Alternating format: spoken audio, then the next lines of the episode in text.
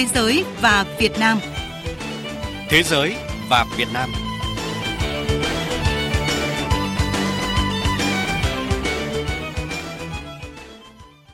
Biên tập viên Thanh Huyền kính chào quý vị và các bạn đang nghe chương trình Thế giới và Việt Nam. Chương trình hôm nay có những nội dung đáng chú ý sau. Thương mại Việt Nam Trung Quốc tăng hơn 8 lần sau 15 năm. Việt Nam Campuchia, mối quan hệ láng giềng tốt đẹp không ngừng được củng cố và phát triển. Liên Hợp Quốc cùng Việt Nam đầu tư sớm cho phòng tránh bạo lực trên cơ sở giới. Thưa quý vị và các bạn, năm nay kỷ niệm 15 năm thiết lập quan hệ đối tác hợp tác chiến lược toàn diện giữa Việt Nam và Trung Quốc. 15 năm qua, hai bên đã đạt được những kết quả hợp tác đáng khích lệ trên nhiều lĩnh vực, trong đó kinh tế thương mại là điểm sáng nổi bật hơn cả. Trong khoảng thời gian này, kim ngạch thương mại giữa hai nước đã tăng hơn 8 lần, đầu tư của Trung Quốc tại Việt Nam tăng gần 10 bậc, trong khi tiềm năng hợp tác giữa hai bên còn rất lớn. Tổng hợp của biên tập viên Đài Tiếng Nói Việt Nam về nội dung này. Quan hệ kinh tế thương mại giữa Việt Nam và Trung Quốc thời gian qua luôn phát triển theo hướng tích cực, đạt nhiều tiến triển mới. Nếu như năm 2008, khi hai nước thiết lập khuôn khổ đối tác hợp tác chiến lược toàn diện, kim ngạch xuất khẩu hai bên đạt 20,8 tỷ đô la Mỹ. Đến năm ngoái, tổng kim ngạch xuất nhập khẩu hai nước đạt 175,5 tỷ đô la Mỹ. Sau 15 năm, kim ngạch thương mại hai nước tăng hơn 8 lần, trong đó tăng trưởng xuất khẩu cao hơn nhập khẩu, nhập siêu được thu hẹp hơn. Cơ cấu hàng hóa xuất nhập khẩu từng bước được cải thiện.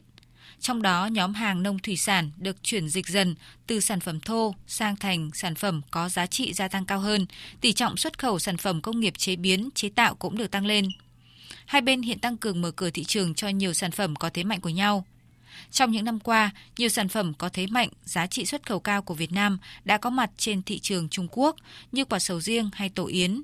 Việt Nam đã vươn lên trở thành đối tác thương mại lớn nhất của Trung Quốc trong ASEAN và nằm trong nhóm 10 đối tác thương mại lớn nhất của Trung Quốc trên thế giới. Về tiềm năng hợp tác giữa hai nước trong thời gian tới, ông Nông Đức Lai, tham tán thương mại Đại sứ quán Việt Nam tại Trung Quốc nhận định. Về hợp tác kinh tế thương mại, hai bên có cái mức độ hỗ trợ lẫn nhau rất là cao ờ, và còn có tiềm năng rất là lớn. Ờ, hai bên đang đẩy nhanh mở cửa thị trường cho nhiều sản phẩm nông lâm thủy sản, ờ, hoa quả của Việt Nam.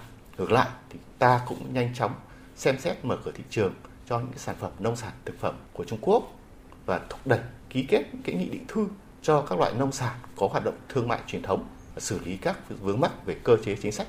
Việt Nam, Trung Quốc là hai nước láng giềng có chung đường biên giới, tương đồng về thể chế chính trị và gần gũi về văn hóa xã hội, đặc biệt là sự tin cậy chính trị, nhận thức chung của lãnh đạo cao cấp hai đảng, hai nước. Đó là nền tảng, tiền đề quan trọng để hợp tác kinh tế thương mại hai nước phát triển mạnh mẽ hơn trong thời gian tới. Thưa quý vị và các bạn, chuyến thăm cấp nhà nước của Tổng Bí thư Chủ tịch nước Trung Quốc Tập Cận Bình đến Việt Nam từ ngày 12 đến 13 tháng 12 diễn ra vào thời điểm kỷ niệm 15 năm hai nước thiết lập quan hệ đối tác hợp tác chiến lược toàn diện. Trong bối cảnh như vậy và với tầm quan trọng của chuyến thăm, chắc chắn đây sẽ là một dấu mốc lịch sử mới trong quan hệ Việt Nam Trung Quốc. Như Đài Tiếng Nói Việt Nam đưa tin, nhận lời mời của Thủ tướng Chính phủ nước Cộng hòa xã hội chủ nghĩa Việt Nam Phạm Minh Chính, Thủ tướng Vương quốc Campuchia Samdech Moha Bovo Thấp Badey Hunmanet đang có chuyến thăm chính thức Việt Nam. Đây là chuyến thăm đầu tiên tới Việt Nam của Thủ tướng Hunmanet kể từ khi thành lập chính phủ mới ở Campuchia vào tháng 8 vừa qua.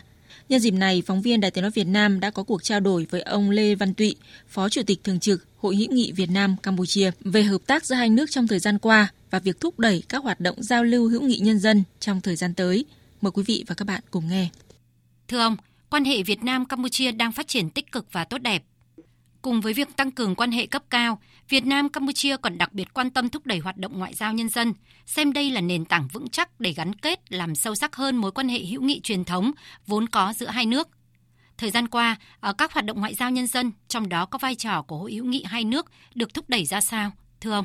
Trong thời gian qua, các hoạt động của Hội hữu nghị Việt Nam Campuchia là toàn diện, có trọng tâm trọng điểm bằng các hoạt động như thông tin tuyên truyền về tình hữu nghị Việt Nam Campuchia trong hội viên và các tầng lớp nhân dân, nhất là thế hệ trẻ, tổ chức giao lưu, gặp gỡ lẫn nhau, rồi là tiến hành công tác thiện nguyện, đặc biệt là đối với các tỉnh biên giới, rồi tiến hành triển khai cái chương trình ươm mầm hữu nghị tức là đỡ đầu lưu học sinh Campuchia đang học tập tại các trường đại học ở Việt Nam, rồi ờ, tư vấn hỗ trợ công tác phát triển hợp tác đầu tư thương mại giữa các doanh nghiệp hai nước.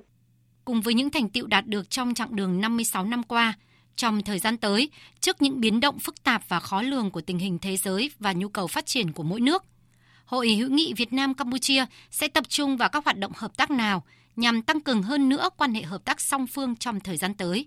Thưa ông Lê Văn Tụy ạ.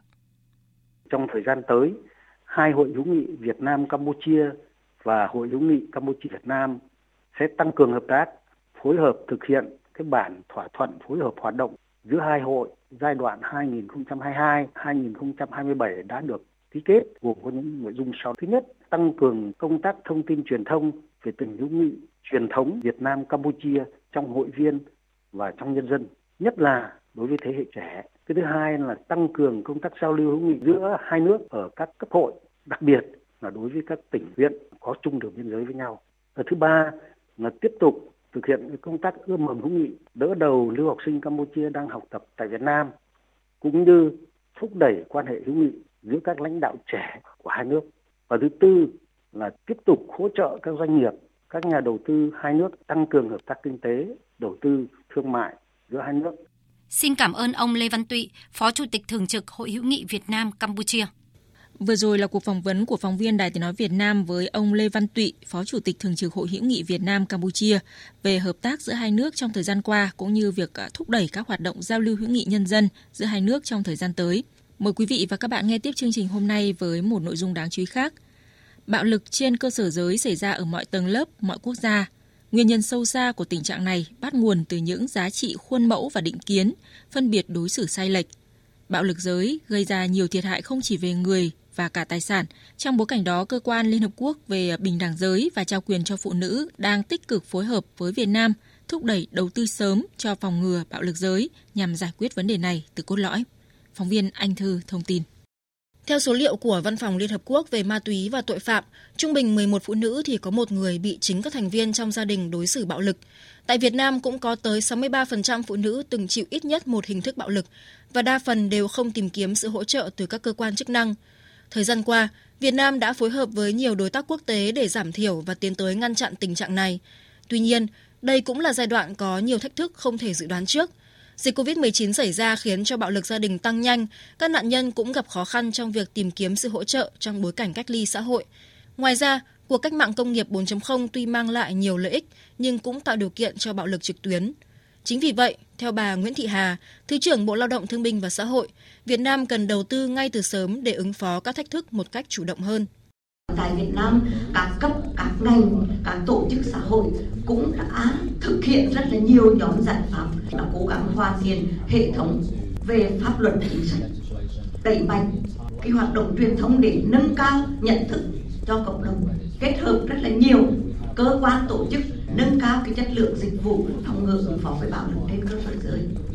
Nhưng mà kết quả thì cũng chỉ mới được ở bước bước đầu thôi. Tôi ờ, cũng mong mỏi và kêu gọi là chúng ta hãy cùng hành động. Và bỏ bạo lực từ gia đình đến trường học nơi công cộng nơi làm việc và cả trên không gian mạng.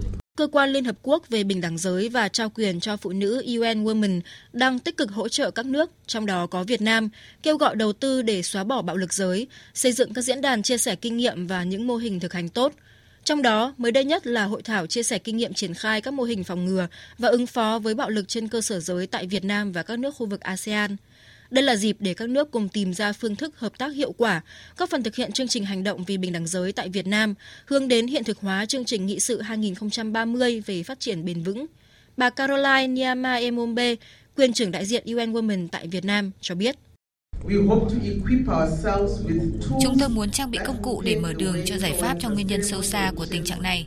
Ngoài ra, tôi cũng mong muốn chúng ta cùng lắng nghe tiếng nói của chính những nạn nhân bị bạo lực.